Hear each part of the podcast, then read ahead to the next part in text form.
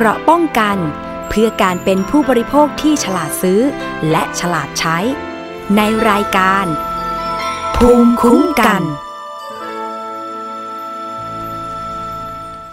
สวัสดีค่ะ คุณผู้ฟังต้อนรับเข้าสู่รายการภูมิคุ้มกันรายการเพื่อผู้บริโภคค่ะ วันนี้พบกับดิฉันนะคะ อภิคณาบุราริศนะคะ รับฟังกันทาง w w w t h a i PBS Podcast com รวมไปถึงสถานีวิทยุที่เชื่อมโยงสัญญาณกับเราค่ะ วันนี้นะคะต้องบอกเลย ย่างก้าวเข้าสัปดาห์ที่ 2 ของเดือนมีนาคมนะคะ ของทุกปีเนี่ยค่ะ เป็นสัปดาห์ วันไตของโลกนะคะ วันไตโลก เรื่องนี้ต้องมีการรณรงค์กันหน่อย เพราะว่าคนไทยเนี่ยมีการเปิดเผยสถิตินะคะว่าติดหนึ่งใน 5 ประเทศ ที่มีอัตราการเกิดโรคไตสูงสุด แล้วก็มีการแนะการรับประทานอาหาร แนะทางเลี่ยงอาหาร 8 ประเภทด้วยนะคะ มีข้อมูลจากกรมอนามัยกระทรวงสาธารณสุขนะคะ เผยว่าประเทศไทยเป็นหนึ่งใน 5 ประเทศที่มีอัตราในการเกิดโรคไตสูงที่สุด แนะผู้ป่วยที่เป็นโรคไตเรื้อรัง และประชาชนทั่วไปนะคะ หลีกเลี่ยง 8 ประเภทอาหารที่มีโซเดียม เกินความจำเป็น พร้อมปรับเปลี่ยนพฤติกรรม การกินนะคะลดหวาน มันเค็ม เลี่ยงอาหารรสจัด ลดเสี่ยงโรคไตด้วยค่ะนะคะ เรื่องนี้นายแพทย์สุวรรณชัย วัฒนายิ่งเจริญชัยนะคะ อธิบดีกรมอนามัย ก็มีการเปิดเผยข้อมูลนะคะ บอกว่าทุกวันพฤหัสที่ 2 ของเดือนมีนาคม เป็นวันโรคเป็นวันไตโลกนะคะ ซึ่งปีนี้ตรงกับวันที่ 9 มีนาคม 2566รณรงค์ภายใต้แนวคิดของทางกรมอนามัยเลยนะคะ มีการตระหนักถึงภัยใส่ใจไต ป้องกันไว้เน้นกลุ่มเสี่ยงสำหรับในประเทศไทยมีผู้ป่วยเรื้อรังจำนวน 11.6 ล้านคน และมีจำนวนมากกว่า 1 0 0 0 0 0 คนที่ต้องล้างไตค่ะ และจากรายงานนะคะของทางต่างประเทศ ก็พบว่าประเทศไทยติดหนึ่งใน 5 ประเทศที่มีอัตราการเกิดโรคไตสูงที่สุด ซึ่งการป้องกันโรคไตเริ่มต้นง่าย ๆ ค่ะ แค่ลดการบริโภคโซเดียม และเพิ่มการรับประทานผัก และผลไม้ ร่างกายคนเราควรบริโภคโซเดียมไม่เกิน 2,000 มิลลิกรัมต่อวัน หรือว่าเทียบเท่าเกลือ 1 ช้อนชานะคะ หรือว่า 5 กรัมค่ะ เมื่อเฉลี่ยแล้วไม่ควรได้รับโซเดียมเกิน 600 มิลลิกรัมต่อมื้ออาหารนะคะ คิดง่ายๆเลยค่ะ เกลือ 1 ช้อนชาไม่เกินนี้นะคะ แต่ปัจจุบันคนไทยมีแนวโน้มนะคะ การบริโภคโซเดียมมากเกินไป อาจมาจากความชอบ กินอาหารเค็ม ติดรสเค็มนะคะ หรือจากความไม่รู้ส่วนประกอบของปริมาณโซเดียมในอาหารประเภทนั้นๆ ดิฉันคิดว่าข้อ 2 นี้น่าจะใช่นะคะ หากกินเค็มมากเกินไปเป็นระยะเวลานาน จะก่อให้เกิดโรคต่างๆ เช่น โรคหัวใจ หลอดเลือดสมอง ความดันโลหิตสูง โดยเฉพาะอย่างยิ่งโรคไตเรื้อรังค่ะนายแพทย์สุวรรณชัยกล่าวต่ออีกว่า การป้องกันภาวะไตเสื่อม ที่จะนำไปสู่โรคไตเรื้อรัง ด้วยการบริโภคอาหารในปริมาณที่เหมาะสม ลดอาหารที่มีรสหวาน มันเค็ม โดยบริโภคน้ำตาลไม่เกิน 6 ช้อนชาต่อวัน น้ำมันไม่เกิน 6 ช้อนชาต่อวัน และเกลือไม่เกิน 1 ช้อนชาต่อวัน รวมทั้งหลีกเลี่ยง 8 อาหารนะคะ ประเภทก็คือว่าโซเดียม อาหารที่มีโซเดียมสูง เช่น ผงชูรส ผงปรุงรส ซุปก้อน ผงชูซอสต่างๆ แล้วก็อาหารประเภทที่ 2 ก็คือเนื้อสัตว์ปรุงรสหรือแปรรูป เช่น ไส้กรอกกุนเชียงแฮมต่างๆนะคะ อาหารประเภทที่ 3 ก็คืออาหารที่มีส่วนผสมของเนยและครีม เช่น เค้กพิซซ่า ขนมอบต่างๆ 4. นะคะหลีกเลี่ยงอาหารที่มีฟอสฟอรัสสูง เช่น ผลิตภัณฑ์จากนม เครื่องในสัตว์ เมล็ดถั่วนะคะแล้วก็กุ้งแห้ง ส่วนประเภทอาหารที่ 5 ก็คืออาหารหมักดอง เช่น ไข่เค็ม ปลาเค็ม ปลาร้า ผักกาดดอง อุ้ยชอบชอบหมดเลยอะประเภทที่ 6 ค่ะ เนื้อสัตว์ปรุงรสหรือแปรรูป เช่น ไส้กรอกกุนเชียงนะคะ แฮม หมูหยอง และอาหารเติมเกลือ เช่น บะหมี่กึ่งสำเร็จรูป ข้าวต้มซอง แล้วก็โจ๊กซองนะคะ ประเภทที่ 7 ค่ะ ลดการกินเนื้อสัตว์ลงโดยเฉพาะเนื้อสัตว์ติดมัน เช่น คอหมูย่าง เอ็นหมู เอ็นวัว ข้อไก่นะคะ ส่วนประเภทสุดท้ายค่ะ หลีกเลี่ยงอาหารที่มีคอเลสเตอรอล เช่น ไขมันอิ่มตัวสูงนะคะ ก็คือไข่แดง ไข่ปลา ปลาหมึก หอยนางรม ขาหมู รวมทั้งอาหารที่มีส่วนผสมของเนยและครีม เช่น เค้กพิซซ่า แล้วก็ผลิตภัณฑ์ขนมอบอย่างที่บอกไป แล้วก็ทิ้งท้ายด้วยว่าที่สำคัญประชาชนควรอ่านฉลากโภชนาการ ด้วยการสังเกตปริมาณโซเดียม รวมถึงโซเดียมแฝงที่ปรากฏ บนภาชนะบรรจุ ผลิตภัณฑ์นั้นๆ เพื่อประกอบการตัดสินใจก่อนซื้อทุกครั้ง หรือเลือกซื้อผลิตภัณฑ์ที่มีสัญลักษณ์ ทางเลือกสุขภาพ ซึ่งการลดกินเค็ม เป็นการยืดอายุการทำงานของไตค่ะ เพราะไม่ต้องทำงานหนักมากเกินไป และช่วยป้องกันการเกิดโรคไตวายเรื้อรังได้ด้วย ดิฉันคนหนึ่งค่ะ ที่กินเค็ม เมื่อกี้เพิ่งกินมาหยกๆเลยค่ะ เค็มมากเลยนะคะ ต้องไปปรับเปลี่ยนการอาจจะกินอาหารที่เป็นธรรมชาติหน่อยเนาะผักผลไม้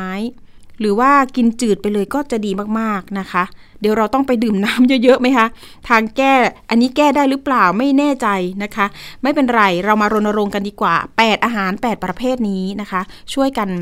ลดเรื่องเกลือลงหน่อยโซเดียมต่างๆ ด้วยเครื่องปรุงรสนี่คือสำคัญมากๆ เวลาเราทำกับข้าวอะไม่อร่อยอะเติมนิดหน่อย ซุปก้อนนะคะดิฉันเป็นคนที่เติมซุปก้อน เยอะเหมือนกันนะ เดี๋ยวต้องไปเช็คร่างกายแล้วล่ะนะคะ ฝากคุณผู้ฟังด้วยนะคะ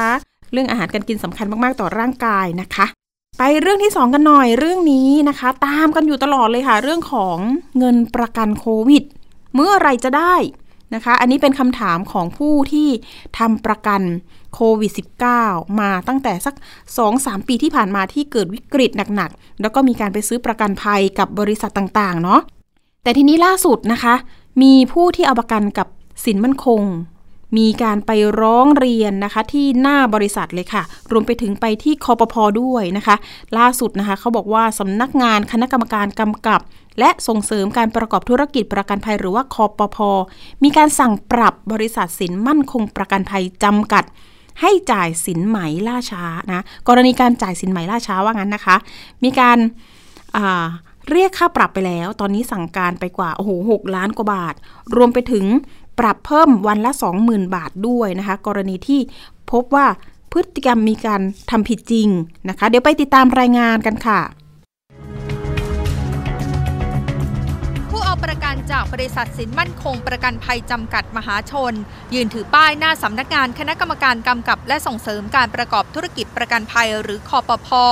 โดยใช้วันที่ 7 เดือน 7 ปี 2565 แสดงสัญญลักษณ์ให้คอปพพิจารณาปรับบริษัทสินมั่นคงประกันภัย ในการประวิงเวลาจ่ายค่าสินไหม ตามมาตรา 36 แห่งพระราชบัญญัติประกันวินาศภัย พุทธศักราช 2535 นี่เป็นครั้งแรกที่ผู้เอาประกันออกมาเรียกร้องสิทธิ์ ซึ่งขณะนั้นบริษัทสินมั่นคงประกันภัย อยู่ระหว่างการยื่นขอฟื้นฟูกิจการต่อสารล้มละลายกลาง หลังจากนั้นเมื่อวันที่ 3 พฤศจิกายน 2565 ผู้เอาประกันภัยของบริษัทสินมั่นคงประกันภัย ยื่นหนังสือถึงสำนักงานคอปพออีกครั้ง เพื่อเร่งรัดให้บริษัทแสดงความชัดเจนถึงแผนการจ่ายเงินค่าสินไหมทดแทน หลังตรวจพบว่ามีพฤติกรรมประวิงเวลา ซึ่งคอปพอมีคำสั่งปรับเงินไปแล้วก่อนหน้านี้ แม้ว่าคอปพอจะมีคำสั่งปรับบริษัทจำนวนเงิน 2 ล้านบาท และปรับเพิ่มเป็นรายวันอีกวันละ 20,000 บาท แต่ทางสินมั่นคงประกันภัย ได้ใช้สิทธิโต้แย้งทางกฎหมายทำให้ต้องขยายเวลาการพิจารณา จนถึงขณะนี้ผู้เอาประกันร้องเรียนผ่านรายการสถานีประชาชนไทย PBS ว่ายังไม่มีความคืบหน้าในเรื่องดังกล่าวล่าสุดสำนักงานคอปพอได้ติดตามเรื่องนี้ และได้ประกาศหลักเกณฑ์และวิธีการประกาศ หรือโฆษณาการฝ่าฝืน หรือไม่ปฏิบัติตามกฎหมายว่าด้วยประกันวินาศภัย ฉบับที่ 43 ประจำปี 2566 เมื่อวันที่ 1 กุมภาพันธ์โดยคณะกรรมการได้เปรียบเทียบปรับบริษัทสินมั่นคงประกันภัยเป็นเงิน 6 ล้าน 1 9 5 0 0 0 บาท เปรียบเทียบปรับวันละ 20,000 บาท โดยให้ชำระค่าปรับทุก 30 วัน จนกว่าจะแก้ไขแล้วเสร็จ ซึ่งขณะนี้อยู่ระหว่างการบังคับชำระค่าปรับ อุษาเอี่ยมสวรรณไทย PBS รายงานค่ะขอบคุณรายงานของน้องอุสานะคะ เรื่องนี้เราตามมาตลอด แล้วก็ล่าสุดเนี่ยเชิญทาง คุณอดิศรพิพัฒน์วรพงศ์ผู้ช่วยเลขาธิการสายกฎหมายและคดีสำนักงานคณะกรรมการ กำกับและส่งเสริมการประกอบธุรกิจประกันภัยมาพูดคุย รวมถึงคุณโสรัตแรกสกุลชัยด้วย ผู้ช่วยเลขาธิการสายคุ้มครองสิทธิประโยชน์นะคะคอปพอก็บอกถึงข้อมูลล่าสุดนะคะว่าตอนนี้เนี่ยในระบบเว็บไซต์มีการประกาศรายชื่อของผู้ที่เรียกร้องเอาเงินประกันนะคะ จากบริษัทสินมั่นคง ตอนนี้ก็คือมีประมาณสัก 44 คนที่อยู่ในระบบแล้ว แต่ทีนี้การร้องเรียนเรื่อง เอาเงินประกันโควิดเนี่ยค่ะ บอกว่าทั่วประเทศเลยมีนับพันคน แล้วก็ตอนนี้สอบข้อเท็จจริงไปแล้วประมาณสัก 400 กว่าคน อันนี้ไม่แน่ใจว่าเป็นหลากหลายบริษัทหรือไม่ แต่ของสินมั่นคงตอนนี้เนี่ยหน้าเว็บไซต์นะคะ www.oic.or.th เนี่ยขึ้นชื่อของ 44 คนที่ทางคอปพอมีการสอบปากคำไปแล้ว แล้วก็มีการพิจารณาว่าอะบริษัท ผิดจริงนะคะ มีการเรียกค่าปรับให้กับ 44 คนนี้แล้ว แต่เงินนะคะ สรุปโดยโดยรวมเลยเงินค่าปรับทางคอปพอเนี่ยค่ะ ปรับได้แล้วเนี่ยเงินไปไหนใช่ไหมคะ มีการชี้แจงนะคะว่าเงินที่ปรับส่งต่อให้กปว ก็คือกองทุนประกันวินาศภัย เมื่อไหร่ผู้เสียหายจะได้นะคะ ก็มีการร้องเรียนเหมือนกันว่าอ้าวเงินค่าปรับของดิฉัน แต่เงินต่างๆล่ะ ทำไมยังไม่ได้สักที ทีนี้เงินที่มันเส้นทางไปเนี่ยค่ะคอปพอชี้แจงว่าเงินจะไปอยู่ที่กองทุนประกันวินาศภัย หลังจากนั้นรอค่ะ รอถัวเฉลี่ย ถัวเฉลี่ยก่อนนะคะ เพราะว่าจะไปจ่ายให้ก็คือ ตามคิวในระบบที่มีการร้องเรียนไปในระบบของกอปวไม่ได้ให้ตรงเลยนะคะ ไม่ได้ให้ตรงกับ 44 คนนี้นะคะ ยังไงก็แล้วแต่ต้องรอ เพราะว่าจะเป็นการถัวเฉลี่ย ให้กับผู้ที่ร้องเรียนอย่างที่บอกไป แต่ไม่เป็นไรตอนนี้เขาบอกว่าทางคอปพอบอกว่านะคะ จะมีการเร่งรัดนะคะให้ด้วย แล้วก็เรื่องของบริษัทดังกล่าว ที่ผ่านมาเนี่ยค่ะ สถานะเป็นยังไงบ้างใช่ไหมคะ ของสินมั่นคงตอนนี้เนี่ยเงินกองทุนของบริษัทเนี่ยที่ผ่านมาเนี่ยมันมีน้อยกว่ากฎหมายกำหนด ทางคอปพอก็บอกว่าเออก็มีการติดตามเร่งรัดให้บริษัทปรับปรุงนะ แต่ทีนี้เนี่ยเขาก็เข้าสู่กระบวนการขอฟื้นฟูกิจการเนาะศาลก็มีคำสั่งให้ฟื้นฟู แล้วก็ดำเนินกิจการต่อไปตอนนี้เขาก็ยังดำเนินกิจการต่อ ก็ในเรื่องของการขายประกันต่างๆนะคะ ก็คือศาลก็ให้โอกาสในการทำธุรกิจนี้ต่อไป แต่ก็คือว่ายังไงก็แล้วแต่คอปพอบอกว่า มองว่าเป็นกฎหมายคนละฉบับ ทางคอปพอเนี่ยมีหน้าที่ควบคุมดูแลนะคะ ก็มีการเขาเรียกว่ามีอำนาจหน้าที่ สั่งการปรับบริษัทได้ด้วยนะคะ ก็ดำเนินการให้อยู่สำหรับผู้ที่ซื้อประกัน แต่ก็ยังไม่ได้เงินนะคะ ประกันโควิด -19 นะคะ ยังไงก็ก็แล้วแต่นะคะ ทางคุณอดิศรก็ย้ำนะคะว่า เดี๋ยวยังไงจะตามเรื่องให้ แล้วก็อยากจะให้ผู้ร้องเรียนนะคะใจเย็นๆหน่อย เพราะว่าตอนนี้เนี่ยคนที่ร้องเรียนที่จะเอาเงินประกันโควิด -19 มันเยอะมาก ๆ ก็พยายามที่จะปรับระบบให้มันรวดเร็วรวมไปถึง สายด่วน 1186คอปพอเนี่ยแหละค่ะ ตอนนี้มีการเพิ่มเจ้าหน้าที่รองรับปริมาณสายการเข้ามาโทรเข้ามาปรึกษาโทรเข้ามาสอบถามข้อมูลต่างๆ หลังจากถูกร้องเรียนว่าโอ้โหสายติดยากมากนะคะ แล้วก็บางสายไม่มีคนรับหรือเปล่านะคะ บางทีก็นี่แหละค่ะสายหลุดไปนะคะ ทางคอปพอเขาก็ชี้แจงตอนนี้เพิ่มเจ้าหน้าที่มารับเรื่องแล้วนะคะ ส่วนเรื่องของการควบคุมดูแลบริษัทดังกล่าวที่ผ่านมานะคะ ก็มีการเป็นโทษนะคะเป็นโทษอาญาว่าอย่างนั้น มีการสั่งปรับไปแล้วเนาะเรียกบริษัทมาชี้แจง อันนี้ถ้าเป็นตามกระบวนการขั้นตอนที่จะให้ความเป็นธรรมกับทุกฝ่ายนะคะสำหรับบริษัทเนี่ยทางคอพวบอกว่า เรียกบริษัทมาชี้แจงก่อน แล้วก็จะประมวลผล หากผิดก็จะแจ้งข้อกล่าวหา แล้วก็ทางบริษัทมีสิทธิ์โต้แย้งและชี้แจง ไม่ผิดเพราะอะไรนะคะ ถ้าเกิดว่าเขาไม่ผิดเขามีสิทธิ์โต้แย้งว่าไม่ผิดเพราะอะไรต้องให้เหตุผลด้วย กระบวนการหลังจากนี้ไม่ว่าจะรับหรือปฏิเสธ ทางเจ้าหน้าที่ก็จะสรุปสำนวน ในความเห็นตามกฎหมายของเจ้าหน้าที่ ว่าเขาผิดหรือไม่ผิดนะคะ แล้วก็จะมีการเสนอไปที่คณะกรรมการ ซึ่งจะเป็นผู้ใช้ดุลพินิษในการตัดสินนะคะแล้วก็เปรียบเทียบ บทลงโทษเนาะในอัตราโทษเท่าไรตามลักษณะพฤติกรรมการกระทำความผิดนะคะ ส่วนเงินไปไหนที่บอกไปกบวนะคะกปว เดี๋ยวรอกันหน่อยนะคะ เพราะเงินค่าปรับเนี่ยถือว่าเป็นทรัพย์สินของกบวไปละนะคะ แล้วก็จะจ่ายตามคิวในระบบค่ะคุณผู้ฟัง ยังไงคนที่ซื้อประกันภัยนะคะ หลังจากนี้ควรจะต้องเช็คให้ดีๆ แต่จริง ๆ บริษัทนี้ก่อนหน้านี้คือเราเราก็ดูไม่ออกนะว่า เอ๊ะ มีเงินเพียงพอไหมในกองทุน มีเงินน้อยเงินมากเราไม่ได้เช็คขนาดนั้นเนาะไม่เป็นไรตอนนี้ เรื่องของประกันภัยเนี่ยมีหน่วยงานที่กำกับดูแลอยู่ ก็สามารถที่จะเป็นตัวแทนนะคะ ให้กับผู้เสียหายเพื่อไปเรียกร้องสิทธิ์ที่จะได้ที่พึงจะได้นะคะ ก็คือคอปพอแล้วก็กปวด้วยนะคะกปวก็มารับมารับหน้าที่ในการเหมือนเป็น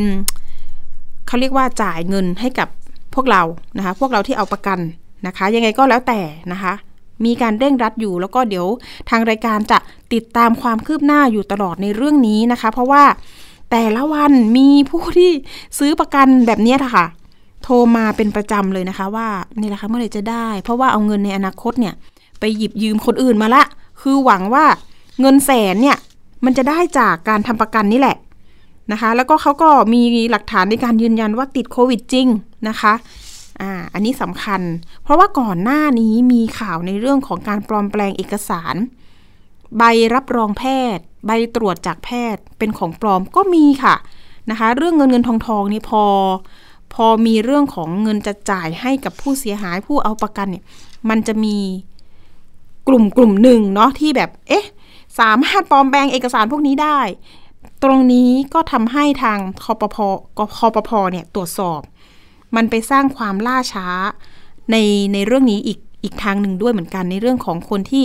คิดไม่ชอบเนาะอ่า อันนี้ฝากไปด้วยนะคะ คนที่มีหลักฐานอยู่จริงป่วยจริงนะคะ อันนี้ชัดเจนแล้วก็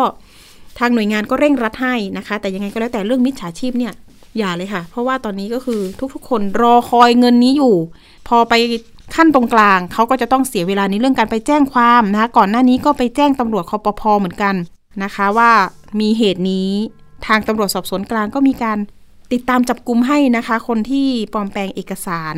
ใบแพทย์เพื่อที่จะเอาเงินประกันโควิด -19 ด้วยนะคะ เรื่องนี้เตือนภัยกันด้วย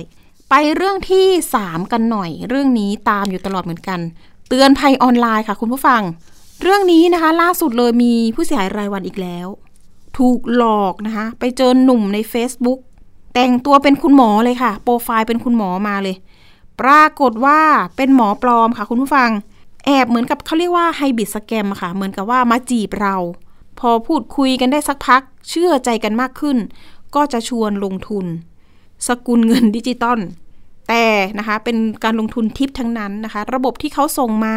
ให้ผู้เสียหายดำเนินการตามขั้นตามตอนทำตามผมนะ เดี๋ยวผมจะสอนการเทรดเงิน การซื้อเหรียญต่างๆ สุดท้ายนะคะสูญเงินไปเกือบ 2 0 0แสนบาท เดี๋ยวเรามีรายงานเรื่องนี้ แล้วก็ไปพูดคุยกับผู้เสียหายเพื่อเตือนภัยกันค่ะเอาโหลดแอปแรกก่อนก็คือแอปเนี้ยค่ะ OKX นะคะซึ่งเป็นแอปเทรดทั่วไปแล้วก็พวกน่าจะมีข้อมูลหลักฐานการของเทรดคริปโตเคอเรนซีในแอปพลิเคชันหนึ่งที่ผู้เสียหายระบุว่าผู้ชายที่ใช้ Facebook ชื่อป๊อปแนะนำและส่งลิงก์มาให้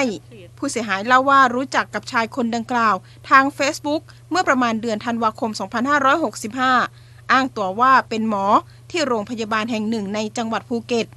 ช่วง 3-4 วันแรกจะใช้คำหวานๆเริ่มเรียกว่าที่รัก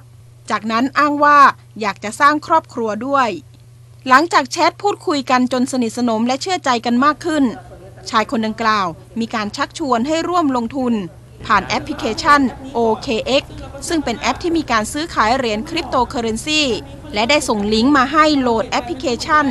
ซึ่งแอปนี้ไม่มีอยู่ใน App Store หลังมีการโอนเงินซื้อเหรียญคริปโตเคอเรนซีไปทั้งหมด 4 บัญชี ซึ่งมีทั้งบัญชีธนาคารของคนไทย และชาวต่างชาติ รวมยอดเงินกว่า 150,000 บาท เมื่อมีการขอถอนเงินทุน กลับไม่สามารถทำได้ และติดต่อชายดังกล่าวไม่ได้ จึงเข้าแจ้งความทางออนไลน์กับตำรวจไซเบอร์ เพื่อให้ช่วยเหลือติดตาม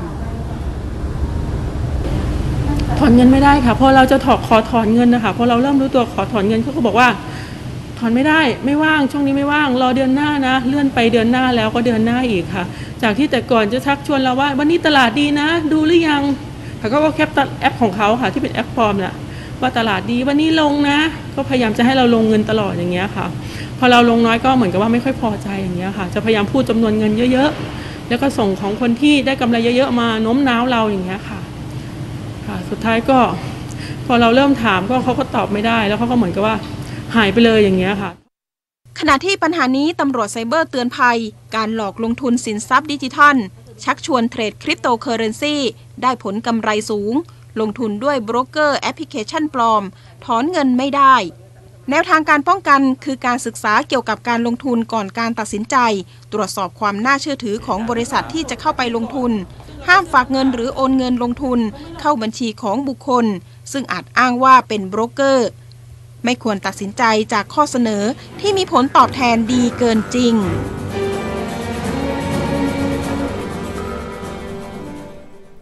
ค่ะนี่ก็หลากหลายเหลือเกินนะคะ ภัยออนไลน์แล้วก็แก๊งมิจฉาชีพไม่หยุดไม่หย่อนเลยนะคะทำงานขยันกันจริง ๆนะคะ มีผู้ที่เสียหายแล้วค่ะ ตอนนี้เสียเงินไปโอ้โหเกือบ 2 0 0แสนบาทเป็นเงินเก็บเลยนะคะ เดี๋ยวเรา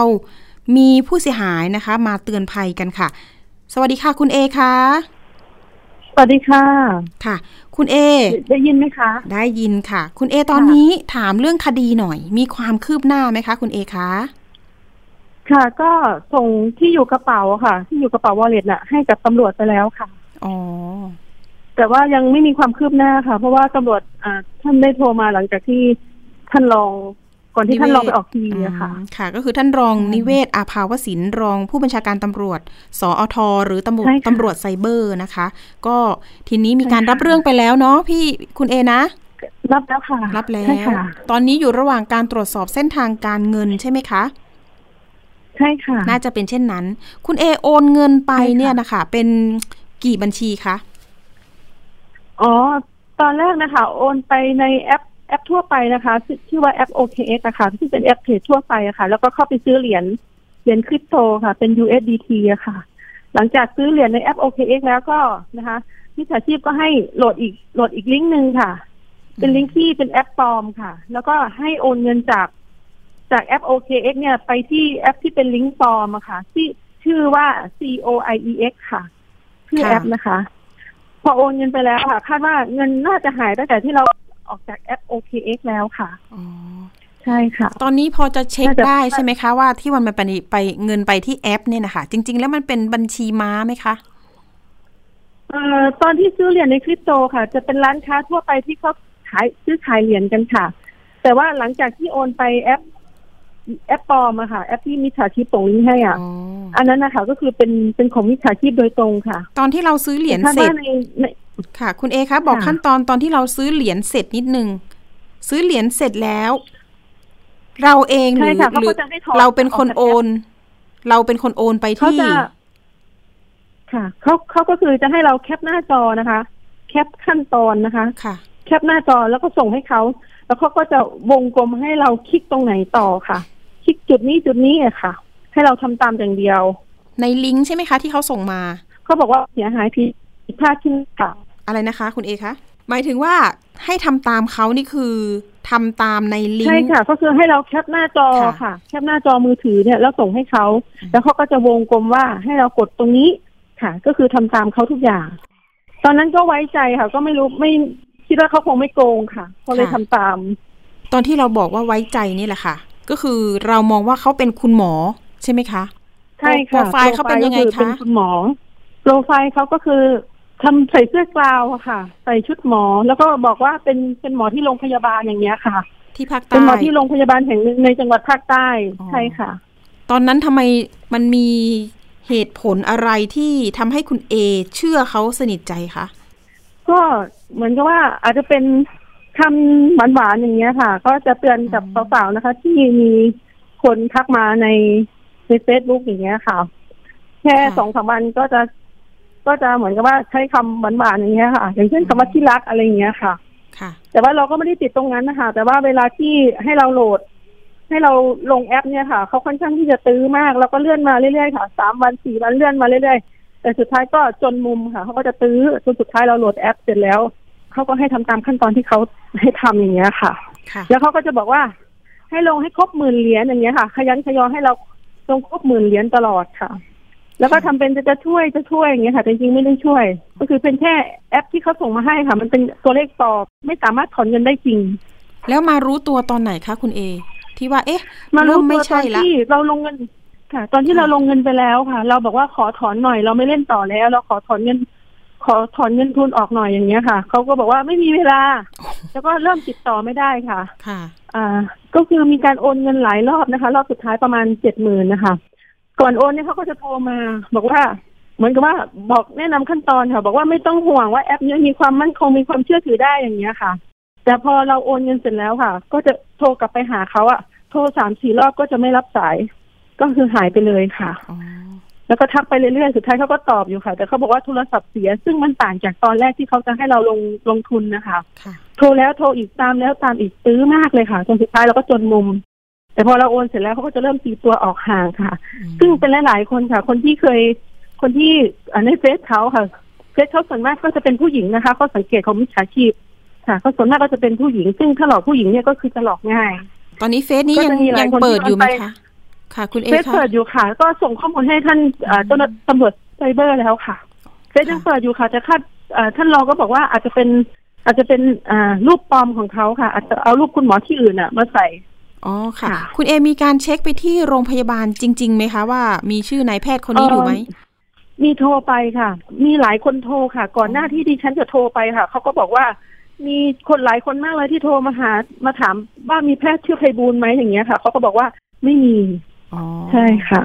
ไม่มีเนาะที่จังหแล้ววัดก็ภูมีเก็ตทางเนาะพยาบาลคนนึงค่ะเขาคนนี้เขาก็ไปหลอกคุยด้วยค่ะ ก็เหมือนกันก็เหมือนกับว่า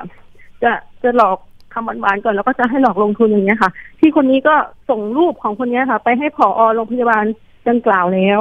แต่แต่ว่าท่านผอยังไม่ได้ตอบกลับมา แต่ก็คือแน่นอนค่ะว่าไม่มีนายแพทย์ที่นี้ค่ะ คือก็ตั้งใจมาหลอก ตั้งใจฝากสร้างเฟซปลอม และเพื่อนเขาในเฟซนะคะก็มีตัวเขาด้วยไปสร้างเฟซปลอมเป็นเพื่อนเขาด้วยค่ะคอยกดไลค์ให้กัน หลายเฟซเลยค่ะ สังเกตดูโอ้น่ากลัวมากๆ สาวๆที่ฟังอยู่นะคะใช่คือตอนนี้ล่ออยู่ก็ประมาณมีประมาณสิบคนนะคะที่ทักเข้ามาเนี่ยคือน่าจะใช่หมดเลยค่ะ ก็ล่อให้ตำรวจอยู่แต่แต่ตำรวจไม่แน่ใจว่าท่านจะต้องการข้อมูลหรือเปล่าค่ะค่ะอยากจะฝากนักข่าวด้วยนะคะ ว่าถ้าต้องการข้อมูลอะไรนี่ให้ให้โทรหาดิฉันได้เลยอะค่ะค่ะ ถ้าเราไม่เตือนใช่ไหมคะ คือคนร้ายใช่ก็ค่ะอาจถ้จะเรไม่ก่อตืนเหนี่ตุจะต่อมีอีกคน ใช่ค่ะ เพราะว่าเขาสังเกตดูค่ะ เขาจะออนเฟซทั้งวันเขาบอกว่าเป็นหมอใช่ไหมคะส่วนมากโปรไฟล์จะเป็นหมอเป็นวิศวกร เป็นสถาปนิกอย่างเงี้ยค่ะ โปรไฟล์จะดีๆทั้งนั้นแล้วเขาเอารูปมามาลงด้วยนะคะสมมติว่าเขาบอกว่าเขาขับรถอยู่เขาจะส่งรูปที่เขาขับรถมาให้ดูสามารถส่งคลิปได้อย่างเงี้ยค่ะ เหมือนซึ่งอ๋อถ้าคนไม่รู้เนี่ยให้ส่ค่ะงจริงไม่มีประสบการณ์ก็จะคิดว่าเป็นตัวเขาค่ะจริง ๆ แล้วก็ถ้าเขาหลอกอย่างคนนี้ที่มาหลอกใช่ไหมคะโปรไฟล์เป็นหมอ ซึ่งส่วนมากบางครั้งเราก็มีลูกค้าเป็นหมอค่ะ ก็คือหมอก็คือจะรวยทุกคนก็คิดว่าโปรไฟล์เป็นหมอเนี่ยคงไม่น่ามาหลอกเราหรอกอย่างเงี้ยค่ะ ก็คือเชื่อใจ สร้างโปรไฟล์ให้คนเชื่อใจ อืมค่ะคือเรื่องนี้ค่ะ หลอกให้รักแล้วลงทุนมันจะเข้าข่าย ข้อ 9 ของการแจ้งความออนไลน์ คือตอนนี้ติดอันดับ 9 ของการแจ้งความออนไลน์นะคะ ตั้งแต่วันที่ 1 มีนาคม 65 มาถึง 28 กุมภาพันธ์ 66 หลอกให้รักแล้วลงทุนตอนนี้คดีมีประมาณ 3,088 คดี ความเสียหายอยู่ที่ประมาณ1,000ล้านเลยเหรอ1,491ล้านเลยเหรอ อันนี้ดิฉันดูสถิติอยู่นะคะ โอ้โห เป็นยอดเงินที่สูงเยมาอะกมากค่ะๆเมื่อวานนี้ค่ะท่านถ้านิเวศอาภาวศิลป์บอกว่า มีผู้เสียหายในลักษณะนี้เนี่ย สูญเงินร้อยล้านก็มีมาแล้ว โอ้โหใช่ค่ะเครียดตามเลยค่ะคุณผู้ฟัง ตอนนี้คุณเอมองว่าเงินสองแสนกว่าบาทเนี่ย จะได้คืนไหมคะ คาดว่าอาจจะไม่ได้คืนค่ะ เพราะว่าเอ่อท่านรองบอกว่าเงินเนี้ยอาจจะโอนไปต่างประเทศแล้วอะค่ะอืมใช่ แต่ว่าอย่างที่เราไปแจ้งความแล้วก็ออกรายการน่ะนะคะ ก็คือจะต้องต้องการเตือนภัยสังคมค่ะ เพราะว่ามีมิจฉาชีพประเภทเนี้ยเยอะมากค่ะ ที่คุยคุยๆทักอยู่เนี่ย แล้วก็ส่งลิงก์มาให้เนี่ยค่ะ แต่เราไม่โหลดเนี่ยก็มีอีกหลายคนนะคะ เพราะฉะนั้นคนที่จะโดนหลอกเนี่ย ถ้าเราไม่เตือนกันเนี่ยก็จะมีมากค่ะเพราะฉะนั้นต้องช่วยกันเตือนภัยสังคม ตอนนี้ตำรวจไซเบอร์บอกว่า ถ้าเป็นเรื่องออนไลน์ รู้จักกันในออนไลน์ ถือว่าคือเขาเรียกว่าต้องเอ๊ะไว้ก่อน ใช่ไหมคะคุณเอใช่ใช่ค่ะเอ๊ะไว้ก่อนถ้าเกิดพอค่ะมาให้เราโอนเงิน พอให้เราโหลดลิงก์หรือ add ไลน์ต้องไม่ add ต้องไม่กดลิงก์พอกดลิงก์เนี่ยใช่ค่ะมีเรื่องดูดเงินอีกคุณเออันนี้ต้องเตือนด้วยใช่ค่ะทั้งทั้งที่บางคนไม่ได้โอนนะคะ แต่โดน control โทรศัพท์ ทางไกลอืมีการโอนเงินใช่ค่ะออกไปได้ด้วย เรียกว่าดูดเงินว่าอย่างนั้น ตอนนี้ใช่ค่ะต้องเตือนเพิ่มเติมดูดเงินแบบนี้คุณเอมีเรื่อง Facebook ยิงแอดโฆษณามาโอ้โหใช่ค่ะยิงทุกวัน บอกว่าเนี่ย บริษัทเงินกู้นะ สามารถให้กู้เงินได้สุดท้ายส่งลิงก์มาอีกแล้ว แล้วก็คอนโทรลโทรศัพท์เรา ดูดเงินออกจากบัญชีอีค่ะกใช่ค่ะอันนี้คือมีอยู่นะคะ ยังมีอยู่ค่ะ แล้วก็เรื่องการแอบอ้างเป็นเจ้าหน้าที่เนาะคุณเอเนาะคุณเอค่ะแล้วใช่ทีค่ะนี้เป็นยังไงบ้าง ตอนนี้ก็มีคนโทรมาเยอะมากเลยนะคะเพราะดิฉันเป็นสำนักงานบัญชีค่ะ แล้วก็ เวลาตั้งบริษัทให้ลูกค้าค่ะ ก็จะใส่เบอร์ตัวเองลงไปอะค่ะเพราะส่วนมากลูกค้าก็จะให้ใส่เบอร์เรา ก็จะมีคนโทรมาเยอะมากเลยค่ะ บอกว่าโทรจากกรมนะกรมละอ๋อกรมกรมหนึ่งอะค่ะ เป็นส่วนราชการน่ากลัวไหมก็คือค่ะคือใช่น่ากลัวค่ะ คือถ้าคนไม่รู้เนี่ย ก็จะคิดว่าเป็นราชการโทรไปจริง ๆ ค่ะอืมคือเราก็รู้ทันเราก็บอกว่าถ้ากรมเขามีอะไรอะเขาจะอัปเดตข้อมูลตรงเลยเขาไม่ต้องไปผ่านคนหรอกเราก็จะพยายามบอกมิจฉาชีพอย่างเงี้ยค่ะ แต่ว่าโทรมาค่อนข้างเยอะมากเลยค่ะโอ้ยดีมากคุณเอ ห้ามเลยนะคะ ห้ามให้แบบส่งลิงก์มาไม่ต้องหรือแอดไลน์ไม่ได้นะ สมมติกรมสรรพากรอย่างเงี้ยใช่ค่ะไม่มีค่ะ ที่จะส่งใช่ไลค่ะน์มามีให้โทรเรามาเลยค่ะ ค่ะนี่แหละค่ะ แอบค่ะอ้าง เยอะมาก ดิฉันว่าแอบอ้างนะคะ เพราะว่าเคสล่าสุดเกิดเหตุที่ภาคใต้เหมือนกัน เป็นแม่ค้าแผงค่ะขายผักขายอะไรนี่แหละ โดนคนที่แอบอ้างว่าเป็นกรมสรรพากรเหมือนกับว่าอะเรามีช่องทางให้คุณไม่ต้องไปเสียภาษีนะ ร้านคุณเล็กนิดเดียว คุณไม่ต้องเสียภาษีค่ะอะไรอย่างนั้นอย่างนี้แล้วก็ค่ะเนี่ยแหละค่ะ อ้างว่าจะช่วยเหลือเราเนาะแต่ไม่ใช่นะคะ อ่า หวังเงินอีกแล้ว เนาะคุณเอเนาะค่ะค่ะ ใช่ค่ะ เยอะมาก ตอนนี้คุณเอต้องฝากเตือนเพื่อนๆด้วย เรื่องของเฟซค่ะปลก็ออยากมจะค่ะใช่ค่ะ ก็อยากจะฝากเตือนเพื่อนๆทุกคนนะคะ ไม่ใช่เฉพาะผู้หญิงเท่านั้น แต่ตอนเนี้ยมิจฉาชีพก็คือจะเล็งผู้หญิงส่วนใหญ่นะคะ ให้สังเกตคนที่มาขอเป็นเพื่อนนะคะ ถ้าหากว่าเพิ่งสมัครเฟซได้ ประมาณสองสามเดือนอย่างเงี้ยค่ะ ก็ให้ตัดใส่ตอมเอ็กไว้ก่อนนะคะ ดูก่อนว่าใช่หรือเปล่าแล้วก็พยายาม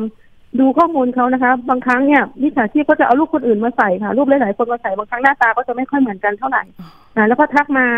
คุยสักสองสามวันก็จะเริ่มเรียกว่า ก็จะเริ่มตีสนิทนะคะแล้วอาจจะใช้คำหวานๆอย่างเงี้ยค่ะสาวๆก็อย่าได้เอ่ออย่าได้ไปสนใจนะคะ เพราะว่าไม่มีใครที่จะสองสามวันจะมาเรียกเป็นแฟนอย่างเงี้ยนะคะ ไม่มีจริงนะคะถ้า คุณให้เอนิดนึงค่ะตอนนั้นเราเคลิ้มไหมเวลาเขาเรียกเราที่รักหรืออะไรเงี้ย ก็เออไม่ค่ะ เพราะว่าปกติก็มีคุยกับคนอื่นอยู่แล้วค่ะอ๋อแต่ว่าเรื่องการตื้อค่ะเขาค่อนข้างจะตื้อมากมากๆเลยค่ะ โทรตามโทรทุกอย่างค่ะ แล้วก็เหมือนกับว่าใส่บทบาทจริงด้วยนะคะ บทบาทเขาจะจริงมากเขาจะเอาเอาเรื่องเรื่องอ่ารูปเราเนี่ยค่ะ ไปไปโพสต์ story อะไรอย่างเงี้ยค่ะแล้วเรียกที่รักที่รักอะไรอย่างเงี้ยค่ะ ให้เหมือนกับว่าให้คนอื่นเห็นอย่างเงี้ยค่ะ เหมือนกับว่าให้เราเชื่อใจอย่างเงี้ยค่ะ แต่ว่าเราก็ไม่ได้เคลิ้มอะไรค่ะ แต่ว่า เสียทีที่ว่าคือเราเลื่อนไปแล้วแล้ว เลื่อนไปแล้วล่ะค่ะ แล้วทีนี้ก็เหมือนว่าเขาก็โทรตามถึงเวลาเลื่อนแล้ว ก็เลยลองก็เลยคิดว่าอืมลองลองลงดูอาจจะไม่ใช่หลอกอย่างเงี้ยค่ะอืมก็เลยเสียทีไปก็โอนหลายรอบอยู่ค่ะ ค่ะ เดี๋ยวยังไงก็จะเป็นกำลังใจให้นะ รวมถึงการติดตามทางค่ะคดี ตอนนี้ให้หลังไมค์ไปแล้วนะคะ ทางสืบสวนของตำรวจไซเบอร์นะคะ แต่ว่าดูเส้นทางการเงินเนี่ยนั่นแหละค่ะ น่าจะไปอยู่ที่แก๊งคอต่างๆ ที่มีฐานอยู่ ประเทศเพื่อนบ้านอ่าสังเกตอย่างหนี้นะคะมิจฉาชีพจะพูดไทยไม่ชัดเมื่อตอนนี้ก็มีคุยอยู่ค่ะ แต่ก็คาดว่าจะใช่เหมือนกันอ๋อก็พูดพูดไม่ชัดเหมือนกับคนที่ โทรมาที่อยู่หลอกเงินไปอะค่ะเอาแล้วใช่ค่ะ โทรมานอยู่ก็ไม่แน่ใจว่าอาจจะเป็นคนเดียวกันหรือเปล่าหรือเปล่าค่ะเพราะเสียงก็คล้าย ๆกันอ๋อออาจจะมาดูลาดเราว่าแล้วเราแจ้งความไปถึงไหนแล้วคุณเออะไรแล้วงี้ยคุณหมอปลอมนี่คือเคยโทรคุยกันไหมคะ เคยค่ะอ๋อเคยแต่ที่ว่าพูดไม่ชัดคยนี่เหรอ พูดไม่ชัดนี่เหรอคะใช่ค่ะโอ้โหตัดใช่สาค่ะยทิ้งเลยนะโทรคุถ้าพูดไม่ชัดก่อนะนที่จะ ค่ะพูดไม่ค่อยชัด เอาละตอนนี้นะคะส่วกมาฎจหมายอเชีงใหม่นะคะไม่เป็นไรตอนนี้กฎหมายคอรมอมีมติเห็นชอบผ่าน กฎหมายใหม่แล้ว ก็คือเรื่องการรับจ้างค่ะเปิดบัญชี ซิมผีต่างๆ โทษจำคุกถึง3ปีนะคะ รีบไปปิดเนาะค่ะรีบไปปิดซิมผีบัญชีม้า ก่อนจะติดคุกติดตาราง อันนี้คือเตือนภัยกัน รวมถึงอย่างนี้มีเรื่องบอกเล่าคุณเอฟังไปด้วยเนาะแบงค์ชาติออกมาตรการโอนเงินเกิน 50,000 บาท ต้องสแกนหน้าค่ะ เริ่มเดือนมิถุนายนที่จะถึงนี้นะคะแบงค์ชาติมีการสั่งการให้ทุกธนาคารห้ามส่งข้อความทาง SMS หรือลิงก์ต่างๆ ให้โทรหาลูกค้าอย่างเดียวนะคะ แนะนำชื่อให้เรียบร้อย ทั้งนี้นะคะจากการจัดเก็บสถิติของธนาคารแห่งประเทศไทย พบว่าเมื่อปี 2565 ที่ผ่านมาจำนวนภัยทุจริตทางการเงินผ่าน mobile banking ได้ปรับเพิ่มสูงขึ้นจากปี 2564 ถึง 79%จจาก 1,257 รายการนะคะ เป็น 6,114 รายการ สอดคล้องกับมูลค่าความเสียหายที่เพิ่มสูงขึ้น 72%นะคะ จาก 75 ล้านบาท เป็น 274.39 ล้านบาท ขณะนี้ข้อมูลจากสมาคมธนาคารระบุว่า การหลอกลวงของมิจฉาชีพด้วยการใช้แอปดูดเงิน ได้สร้างความเสียหายมากกว่า 500 ล้านบาท และมีแนวโน้มเพิ่มสูงขึ้น ซึ่งทั้งหมดเกือบ 100%เป็นสมาร์ทโฟนที่ใช้ระบบ Android นะคะ นอกจากนี้ยังมีข้อมูลจากสำนักงานตำรวจแห่งชาติ ซึ่งจัดเก็บระหว่างวันที่ 1 มีนาคมถึง 31 ธันวาคมที่ผ่านมาพบว่ามีการแจ้งความเกี่ยวกับการถูกหลอกซื้อสินค้าออนไลน์ เยอะมากอันนี้คืออันดับหนึ่งนะคะ แต่ดิฉันมีสถิติล่าสุดที่บอกไปเมื่อสักครู่ ถ้าเกิดหลอกให้รักแล้วลงทุนก็คืออันดับ 9 เนาะ ไม่เป็นไร ตอนนี้คดีในออนไลน์มีประมาณ 2,9,059 คดี เอาล่ะ คุณเอวันนี้ขอบคุณมาก ๆ ที่มาเตือนภัยนะคะ อยากให้ทุก ๆ คนมีภูมิคุ้มกันในเรื่องนี้ด้วยนะคะ ยังไงก็แล้วแต่เป็นกำลังใจให้คุณเอนะคะ ขอบคุณมากวันนี้ขอบคุณมาก ๆ ค่ะ ที่มาเตือนภัยนะคะ ขอบคุณค่ะคุณเอ ขอบพระคุณมากเลยค่ะ ค่ะ สวัสดีค่ะ สวัสดีค่ะ จริง ๆ มีผู้เสียหายอีกหลายคนนะคะ ทักไลน์มาบอกว่าคดีไม่คืบหน้าเลยค่ะพี่ปิมช่วยตามตำรวจให้หน่อยนะคะ ดิฉันก็มีหน้าที่ประสานให้นะคะ บางบางเคสบางรายที่ไม่มีเวลาประสานให้ต้องขออภัยจริง ๆ แต่ว่าโดยภาพรวมเนี่ย ได้พูดคุยกับทางเจ้าหน้าที่ไปแล้วว่าอยากจะให้เร่งรัดคดี แล้วก็จะมีไหมที่ ผู้เสียหายเนี่ยจะได้รับเงินคืน ตอนนี้ทางตำรวจไซเบอร์ก็เร่งอยู่ว่าอย่างนั้นท่านนิเวศบอกอย่างนั้นนะคะ ว่าตอนนี้กำลังหามาตรการว่าจะระงับยับยั้งต้นทางบัญชีแรกเลยเนี่ยค่ะ จะอายัดได้ทัน และทำให้เร็วกว่าผู้ก่อเหตุได้ยังไง ตอนนี้กำลังหาวิธีอยู่นะคะ เพื่อที่จะไม่ให้เงินเนี่ยกระจายไปอย่างรวดเร็วนะคะ เพราะว่าทุกวันนี้พอโอนไปบัญชีที่หนึ่งปุ๊บ ไปเลยค่ะ เป็นทอดทอดสี่ห้า อย่างรวดเร็วในวันเดียวไม่กี่นาทีนะคะ คือมันไม่แช่แน่นอน ไม่แช่อยู่บัญชีแรกแน่นอนนะคะ คุณผู้ฟัง ตอนนี้นะคะ สถิติเรื่องของหลอกลวงซื้อขายออนไลน์จำนวนคดีอยู่ที่ 69,000 กว่าคดี ความเสียหาย 900 ล้านนะคะเนี่ยโอ้โหตัวเลขดิฉันนี่คือตกใจมากๆ 900 กว่าล้านบาท อันนี้คือสถิติตั้งแต่มีนาคมที่มีการเปิดระบบรับแจ้งความออนไลน์ นะคะ ส่วนเรื่องการหลอกทำภารกิจก็ยังมีอยู่นะคะ คุณผู้ฟังต้องระมัดระวังให้ดี อย่างที่ท่านนิเวศเตือนนะคะว่าการทำโลกออนไลน์ทุกสิ่งอย่างมันปลอมขึ้นมาได้หมด พอบอกว่าให้เราโอนเงินให้หยุดทันทีนะคะ ไม่โอน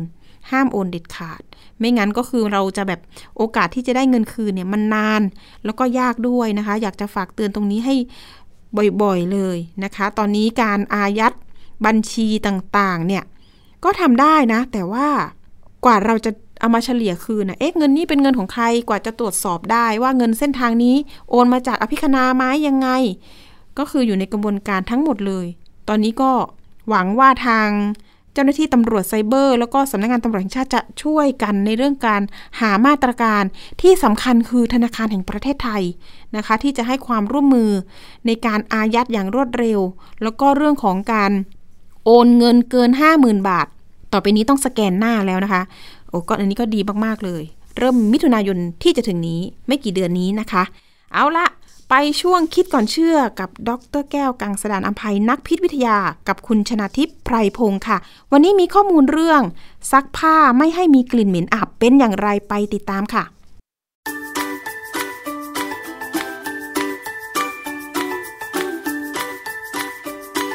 ช่วง คิดก่อนเชื่อ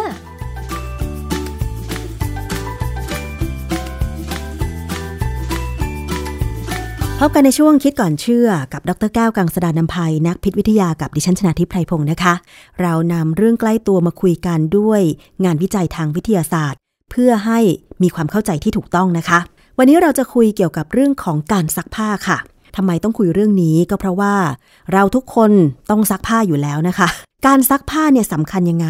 โดยเฉพาะในช่วงฤดูฝน การซักผ้าสำคัญมากเลยค่ะคุณผู้ฟัง เพราะว่าถ้าซักผ้าแล้วเอาไปตาก แล้วมันมีกลิ่นเหม็นอับ อันนี้ทรมานคนใส่ แล้วทรมานคนได้กลิ่นมากเลยนะคะทำยังไงล่ะจะซักผ้าให้สะอาด และไม่มีกลิ่นเหม็นอับ กลิ่นของเสื้อผ้านะคะ ถ้ามันเหม็นอับ แสดงว่ามันไม่สะอาดใช่หรือไม่ แล้วมันจะมีเชื้อโรคอะไรติดมากับเสื้อผ้าที่มีกลิ่นเหม็นอับหรือเปล่า ไปฟังงานวิจัยกับอาจารย์แก้วค่ะ อาจารย์คะ การซักผ้าถ้าในวันที่แดดออกก็อาจจะตากแห้ง กลิ่นไม่เหม็นนะนะคะ ถ้าวันไหนก็ตามที่ฝนตกหลังจากการซักผ้าเนี่ยหลายคนกังวลมากเลยนะคะ ว่าจะต้องนำผ้ามาซักใหม่หรือเปล่า ถ้าปล่อยตากทิ้งไว้ผ้าจะเหม็นไหม ถ้ามันเหม็นอับนะคะ แสดงว่ามันไม่สะอาดใช่หรือไม่คะอาจารย์ คือเวลาผ้าเหม็นอับเนี่ยต้องเข้าใจก่อนว่า เป็นเพราะว่ามีสารเคมีที่ระเหยออกมาได้ กลิ่นที่เราได้กลิ่นเนี่ย มันคือสารเคมีที่ระเหยมาถึงจมูกเราค่ะพอถึงจมูกแล้วเข้าไปสัมผัสกับบริเวณภายในที่มีระบบประสาท ก็จะส่งกลิ่นส่งสัญญาณไปสมองว่า นี่นะกลิ่นเหม็นอับมาแล้ว จริงๆ แล้วเนี่ยตากแดดหรือไม่ตากแดด เสื้อผ้าก็จะไม่เหม็นอับ ถ้าซักสะอาดค่ะ แต่ถ้าซักไม่สะอาดต่อให้แดดแรงยังไง พอใส่ใหม่ แล้วเหงื่อออกก็จะเหม็นอับทันทีเลยค่ะนะฮะ จะเหม็นแบบมันเป็นกลิ่นของสิ่งที่เชื้อราหรือแบคทีเรีย ที่มันกินสิ่งสกปรกที่ติดอยู่ที่เสื้อผ้าเนี่ยพอกินแล้วเนี่ยก็ปล่อยออกมาคือปกติเนี่ยสิ่งที่จะออกมาติดเสื้อผ้าเราก็คือเหงื่อใครใช่ไหมฮะค่ะซึ่งในนั้นเนี่ยก็จะมีกรดไขมันด้วย แล้วกรดไขมันหลายชนิดเนี่ยเป็นกรดไขมันไม่อิ่มตัว ดังนั้นเนี่ยเวลาแบคทีเรียหรือเชื้อราเนี่ยกินเนี่ยมันจะมีการหักของโมเลกุลของกรดไขมัน ที่ไม่อิ่มตัวเนี่ยหักออกมาแล้วได้สารที่เราเรียกว่าอัลดีไฮด์หรือคีโตนค่ะพวกเนี้ยจะเป็นโมเลกุลเล็ก ๆ แล้วระเหยออกมา ตัวอย่างง่ายๆนะ เวลาเราเอาน้ำมันพืชมาทอด แล้วเราทิ้งเอาไว้ ไม่เก็บให้ดีเนี่ยนะไม่กี่วันอะก็จะมีกลิ่นระเหยออกมาเป็นกลิ่นเหม็นอับเหม็นเหม็นเหมือนกันเลยค่ะเพราะฉะนั้นเนี่ยถ้าเราซักผ้าเนี่ยถ้าสะอาดนะถ้าสะอาดจริงเนี่ยต่อให้ฝนตกแล้วเราตากในที่ร่ม มันค่อยๆแห้งข้ามวันข้ามคืน ยังไงก็ไม่เหม็นอับอ๋อค่ะ เพราะฉะนั้นเราต้องซักผ้าให้สะอาด มีวิธีการแนะนำหรือว่ามีงานวิจัยอะไรไหมคะว่า การซักผ้าให้สะอาดนั้นเราจะต้องทำอย่างไรคะอาจารย์ความจริงมีงานวิจัยอันหนึงนะ เป็นบทความวิชาการเนี่ยในวารสาร Energy Research and Social Science ปี 2022 บทความเนี่ยเขาแปลว่าไม่มีรอยเปื้อนไม่มีความเจ็บปวด พูดเป็นเชิงเชิงแดกดันนะว่า จริงๆแล้วเนี่ยการซักเสื้อผ้าเนี่ย มันมีความสำคัญนะกับการอยู่ร่วมกันในสังคม แล้วก็รวมไปถึงการประหยัดพลังงานหลายๆอย่างอะที่รักษาสิ่งแวดล้อมนะฮะค่ะคือตัวความสำคัญเขาพูดถึงว่าสังคมเนี่ยบางครั้งเนี่ยนะคนบางคนเขาใส่เสื้อผ้าที่เหม็นอับเนี่ยเขาไม่รู้ตัวเขานึกไม่ออกเพราะเขาชินอ๋อแต่เราอะเป็นคนที่ไม่ชินพอเราได้กลิ่นเราก็รู้สึกไม่ค่อยดี ยิ่งถ้าต้องขึ้นรถเมล์ใช่ในกรุงเทพค่ะวันฝนตกอ่าฮะและถ้าต่างไปจะอื้อหือทรมานมากนะเพราะฉะนั้นเราจะต้องมาศึกษาวิธีการซักผ้าให้สะอาดกันนะคะ ครับจริงๆเนี่ยโดยหลักการนะเสื้อผ้าเนี่ยถ้าพอเปลี่ยนแล้วซักได้เลยเนี่ยดีที่สุด เพราะว่าเราจะได้เอาเหงื่อออกนะฮะในเหงื่อเนี่ยมันมีน้ำเยอะก็จริงแต่มีพวกไขมันพวกฮอร์โมนแม้กระทั่งควันบุหรี่ที่เราสูบเข้าไปเนี่ยบางทีก็ออกทางเหงื่อเหมือนกันนะฮะอ๋อกลิ่นอาหารเวลาทำกับข้าวดิฉันก็สังเกตนะว่า มันจะมีเหงื่อออกแล้วมีกลิ่นอาหารติดเสื้อผ้า ถ้าเป็นไปได้ก็ควรจะถอดซักทันทีใช่ไหมคะอาจารย์ ซักเลยนะซักและขยี้เลย เสื้อผ้าเนี่ยจุดที่สำคัญก็คือรักแร้ รักแร้แล้วก็คอเสื้อ คือถ้าเราจะทดสอบหรือตรวจสอบว่าใครเป็นคนรักษาความสะอาดหรือไม่รักษาความสะอาดเนี่ยจับเสื้อตัวเนี้ยมาดูบางคนเนี่ยซักลวกๆคือบางครั้งเนี่ยสกปรกมากแล้วใส่เครื่องซักผ้าเนี่ยซักไม่สะอาดนะเพราะว่าเครื่องซักผ้าเนี่ยเขาใช้แรงน้ำหมุนปั่นอืมเท่านั่นเองค่ะคือถ้าแรงน้ำมันเอาออกได้ก็ออกได้ ถ้าออกไม่ได้ก็อยู่อย่างนั้นแหละนะฮะแล้วก็พอซักหลายๆครั้งเข้าตากแดดหลายๆครั้งเข้าเนี่ยคราบสกปรกจะแข็งและติดค่ะซึม เพราะฉะนั้นถ้าเป็นไปได้นะถ้าใครที่รักษาเสื้อผ้าจริง ๆ เนี่ยต้องซักมือค่ะนะเฉพาะตัวที่เราคิดว่ามันมันสะอาดยากค่ะคือหลายๆคนเลยเรียกไปใช้เสื้อผ้าสีดำหรือสีน้ำเงิน เพราะว่ามองไม่เห็นคราบสกปรก แต่จริง ๆ แล้ว คือถ้ามันสกปรกมันก็สกปรกอยู่อย่างนั้นใช่ไหมอาจารย์ แล้วมันจะมีกลิ่นออกมาด้วยอืมันจะมีกลิ่นนะฮะค่ะเหมือนกับผ้าเช็ดตัวเนี่ยผ้าเช็ดตัวเนี่ยถ้าซักไม่สะอาดหรือทำไม่ดีเนี่ยต่อหลังๆเนี่ยเราไปตากแดดจนไม่มีกลิ่นแล้ว พอเริ่มใช้ใหม่เมื่อไหร่เนี่ยกลิ่นออกทันทีเลยว่า มันจะเป็นกลิ่นที่ซึมอยู่ในเนื้อผ้าแล้วหลุดออกมากับน้ำที่เราเช็ดตัวค่ะนฮถ้าเกิดเป็นไปได้ว่าหลังจากใส่เสื้อผ้า ถอดแล้วซักทันทีได้ก็คือเป็นวิธีที่ดีที่สุดนะคะ แต่ว่าเรื่องของการเลือกเนื้อผ้า เรื่องของการเลือกผลิตภัณฑ์ที่จะมาซักผ้าล่ะคะ อาจารย์ตรงนี้เราควรให้ความสำคัญยังไงคะจริง ๆ เราก็ใช้ผงซักฟอกหรือใช้สบู่ก็ได้นะฮะ ผงซักฟอกหรือสบู่เนี่ยก็เป็นตัวลดความตึงผิวของน้ำเพื่อที่จะให้สิ่งสกปรกมันหลุดมาอยู่ในน้ำคือน้ำเนี่ยมีความตึงผิวอยู่ระดับหนึ่ง ซึ่ง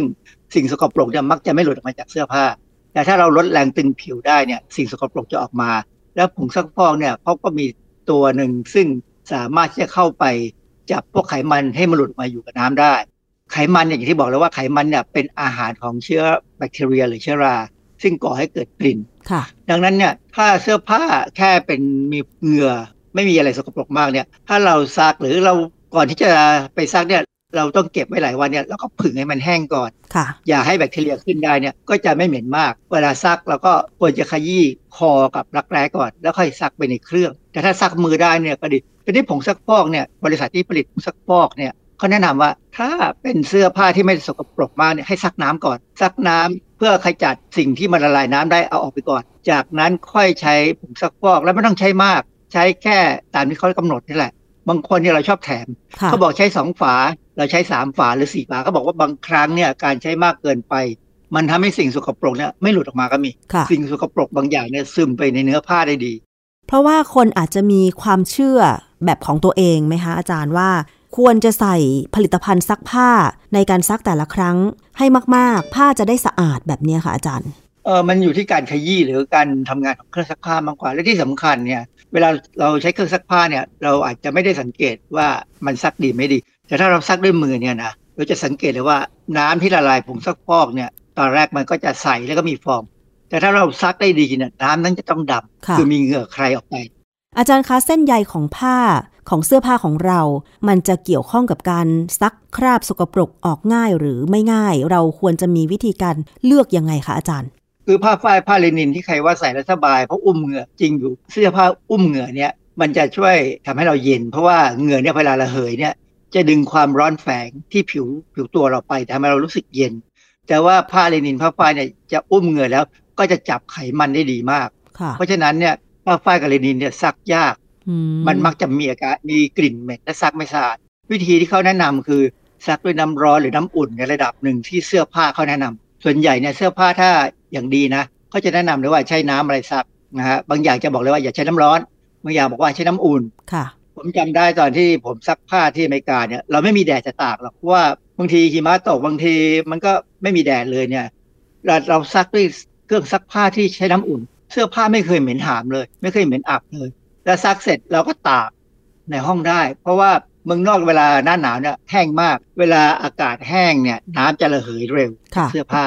แสดงว่าอุณหภูมิไม่ได้มีส่วนที่จะทำให้เสื้อผ้าเหม็นหรือไม่เหม็นเลยใช่ไหมอาจารย์ ใช่ขึ้นอยู่กับความสะอาดอย่างเดียวเลยค่ะเป็นตัวหลักเลยนะฮะแต่ว่าคือเราอาจจะรู้สึกว่า อืมทำไมซักผ้าหน้าฝนแล้วมันเหม็นอับ อันนั้นเป็นเพราะเราซักไม่สะอาด ถ้าอากาศหนาวเนี่ยความชื้นจะต่ำผ้าแห้งเร็ว ยิ่งถ้ามีพัดลมเป่าเลยยิ่งแห้งแห้งเร็วมากเลย เพราะว่าการที่น้ำจะระเหยเนี่ยขึ้นอยู่กับอุณหภูมิ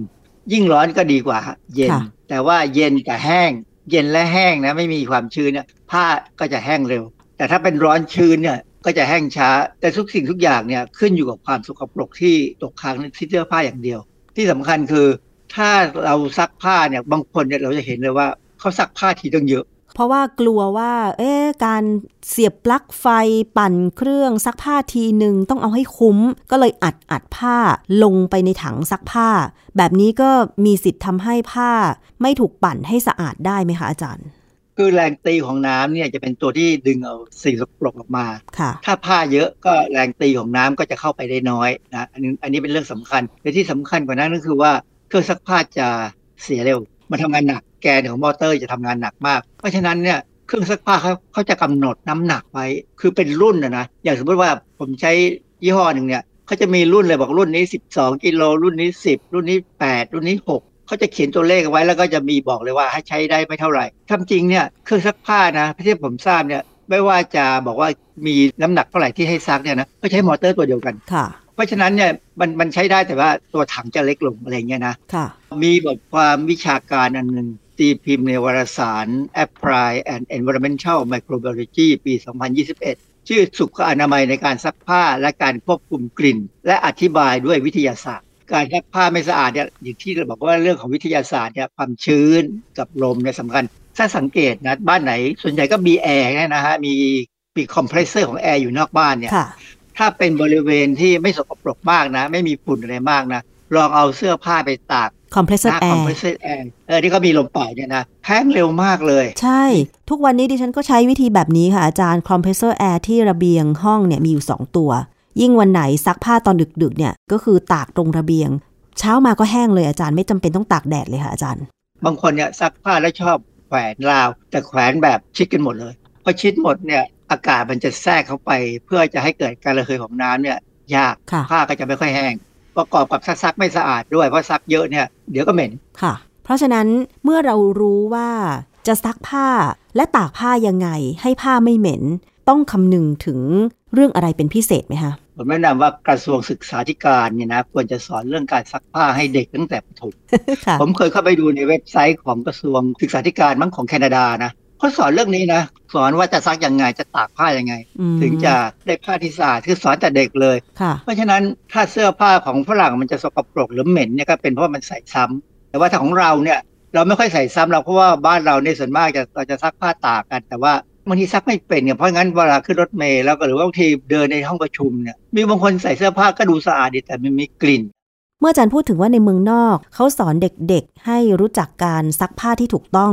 คืออันนี้เห็นด้วยนะคะอาจารย์ เพราะว่าบางประเทศเนี่ยอย่างหิมะตกอย่างเงี้ยดิฉันดูคลิปของผู้หญิงไทยที่แต่งงานกับชาวต่างชาติโซนยุโรป เช่นออสเตรียอย่างเงี้ยบ้านเขาหิมะตกแบบถ้าตกก็เป็นอาทิตย์อาทิตย์เลย แล้วเขาก็มักจะมีวิถีชีวิตที่โชว์ออกมาเกี่ยวกับเรื่องของการใช้ชีวิตของเขาอะนะคะ ประเด็นเรื่องของการซักผ้าเนี่ยเขาบอกว่าผ้าของเขาเวลาใส่เครื่องซักเนี่ย คือเขาอบลมร้อนเลย แต่ผ้าของเขาก็ไม่เคยมีปัญหา อันนี้หรือเปล่าคะที่ว่าเรื่องของความสะอาดในการซักผ้านั้นเป็นสิ่งสำคัญค่ะอาจารย์ คือเขารู้วิธีซักให้สะอาดก่อนและอบไม่อบเนี่ยผมว่าจริงๆไม่สำคัญหรอกเพราะว่าผมอยู่อเมริกา ผมไม่เคยใช้เครื่องอบผ้านะเพราะมันแพงเปลืองเงินเหรอคะแล้วก็ผ้าจะเสียสภาพง่ายอ๋อตากธรรมดาเนี่ยเรียกว่า tumble dry เนี่ยนะหน้าหนาวเนี่ยความชื้นจะต่ำมาก แต่ว่าถ้าหิมะตกล่ะอาจารย์ มันจำเป็นจะต้องอบผ้านะคะ ไม่ต้องอบฮะ เพราะว่าการที่หิมะตกก็แสดงว่ามันหนาวมาก และอากาศมันจะแห้งมากเหรอคะเราถึงต้องใช้โลชั่นทาตัวต้องมีน้ำ baby oil ทาตัวด้วยซ้ำนะฮะความชื้นเนี่ยถูกดึงไปเป็นหิมะหมดค่ะ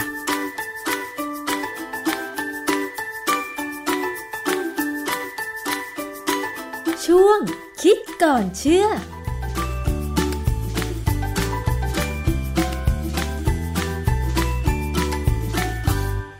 ขอบคุณช่วงคิดก่อนเชื่อมากๆค่ะ วันนี้นะคะหมดเวลาสำหรับอภิคณาบุราริศแล้ว เจอกันตอนหน้าวันนี้ สวัสดีค่ะ ติดตามฟังรายการได้ที่เว็บไซต์ thaipbspodcast.com และ YouTube Thai PBS Podcast ฟังทางแอปพลิเคชัน Thai PBS Podcast Spotify Google Podcast Podbean SoundCloud และ Apple Podcast กดติดตามเป็นเพื่อนกัน ทั้ง Facebook Twitter Instagram และ YouTube ไทย PBS Podcast แค่ฟัง ความคิดก็ดังขึ้น